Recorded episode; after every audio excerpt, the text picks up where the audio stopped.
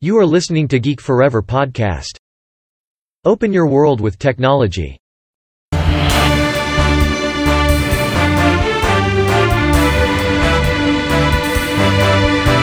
This is Geek Daily.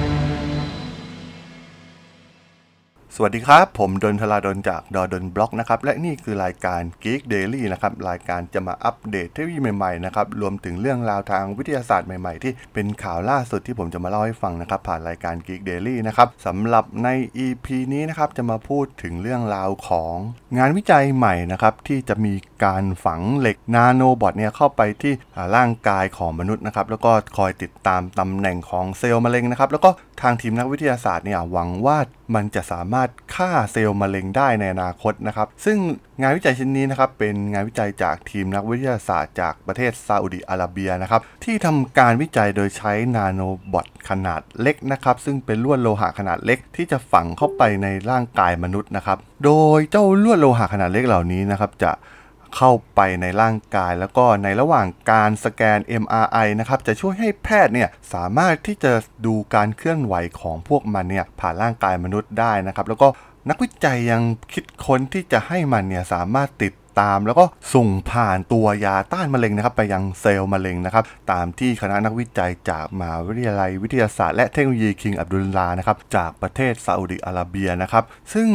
ทางผู้นำนักวิจัยนะครับที่มีชื่อว่าอันโดมาติเนสบันเดลัสเนี่ยได้มีการกล่าวว่าเครื่องมือเหล่านี้นะครับจะเป็นเครื่องมือที่ทรงคุณค่ามากๆนะครับสำหรับแพทย์นะครับในการใช้งานทางวิทยาศาสตร์ แล้วก็ทางคลินิก โดยเฉพาะในผู้ป่วยมะเร็งนะครับซึ่งสามารถที่จะติด ตาม รวมถึงการ tagging ไปยังเซลล์มะเร็งได้โดยตรงนะครับ ซึ่งในประเด็นสำคัญของการศึกษาการติดตามของเซลล์ในงานวิจัยชิ้นนี้ก็คือความไวนะครับ ความไวในการตรวจจับจำนวนเซลล์เล็กๆนะครับหลังจากการปลูกถ่ายดังนั้น การใช้ MRI เนี่ยจะทำให้การรักษาโรคมะเร็งเนี่ยมีประสิทธิภาพมากยิ่งขึ้นนะครับ เพราะว่ามีความเข้ากันของเอ่อตัวเส้นลวดนาโนตัวนี้นะครับกับการติดตามผ่านเทคโนโลยีการถ่ายผ่านเครื่อง MRI นั่นเองนะครับ ซึ่งแม้ว่าตอนนี้นะครับคณะนักวิจัยที่ทำการวิจัยตัว nanobot เนี่ยจะไม่ได้ใช้มันนะครับเพื่อฆ่าเซลล์มะเร็งโดยตรงนะครับ แต่ว่าพวกเขาก็มีแนวความคิดเกี่ยวกับวิธีการที่พวกเขาจะทำได้ในอนาคตนะครับ ซึ่ง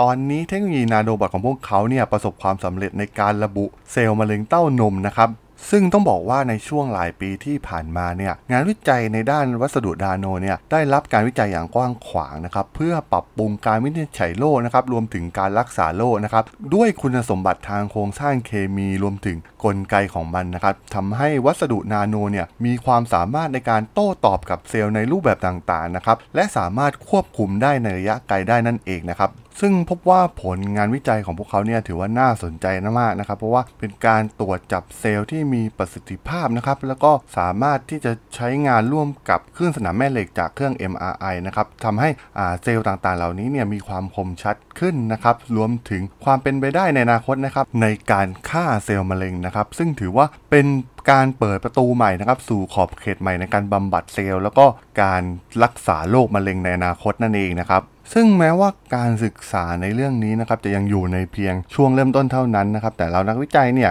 ก็คิดในแง่ดีนะครับว่ากำลังมีเทคโนโลยีที่มีศักยภาพนะครับที่จะนำไปสู่การรักษามะเร็งชนิดใหม่นั่นเองนะครับซึ่งเมื่อพัฒนาวิธีการเหล่านี้เนี่ยสามารถที่จะเปลี่ยนขั้นตอนที่เป็นไปได้ในการรักษามะเร็งนะครับและเพิ่มอัตราการรอดชีวิตและ ผู้ป่วยจากโรคมะเร็งทั่วโลกในอนาคตได้นั่นเองนะครับ และไม่เพียงคุณสมบัติของ nanobot เนี่ย มันสามารถที่จะใช้สำหรับการฆ่าเซลล์มะเร็งเท่านั้นนะครับ แต่ว่าเทคโนโลยีนี้เนี่ยยังสามารถที่จะใช้ในการซ่อมแซมเนื้อเยื่อที่เสียหาย หรือเป็นการเป็นโรคในระดับเมโลกุลได้เช่นเดียวกันนะครับ ซึ่งในอนาคตเนี่ย nanomachine nanobot เหล่านี้เนี่ยจะสามารถตรวจระบบไหลเวียนเลือดในร่างกายได้นะครับ โดยพวกมันเนี่ยสามารถใช้ในการตรวจสอบสารเคมี หรือสารพิษที่เฉพาะเจาะจงนะครับ แล้วก็ให้คำเตือนล่วงหน้าของความล้มเหลวของอวัยวะ หรือการปฏิเสธเนื้อเยื่อได้นั่นเองนะครับ ซึ่งถือว่าเป็นเรื่องราวที่น่าสนใจมากๆครับกับงานวิจัยที่เกี่ยวข้องกับ nanobot ที่ต่อไปในอนาคตเนี่ยอาจจะมาใช้ในการ check up ให้กับสุขภาพของบุคคลทั่วไปได้นะครับซึ่งถือว่ามันมีแนวโน้มที่จะสร้างผลกระทบอย่างใหญ่หลวงต่อโลกของเราในอนาคตนั่นเองนะครับโดยเฉพาะในวงการ healthcare นะครับต้องบอกว่าเทคโนโลยีที่กล่าวใน EP นี้นะครับถือว่าเป็นเทคโนโลยีที่ก้าวหน้าไปอย่างมากนะครับแล้วก็มีงานวิจัยหลาย ๆ งานวิจัยนะครับที่เกี่ยวข้องกับวัสดุพวกนี้นะครับที่เข้าไป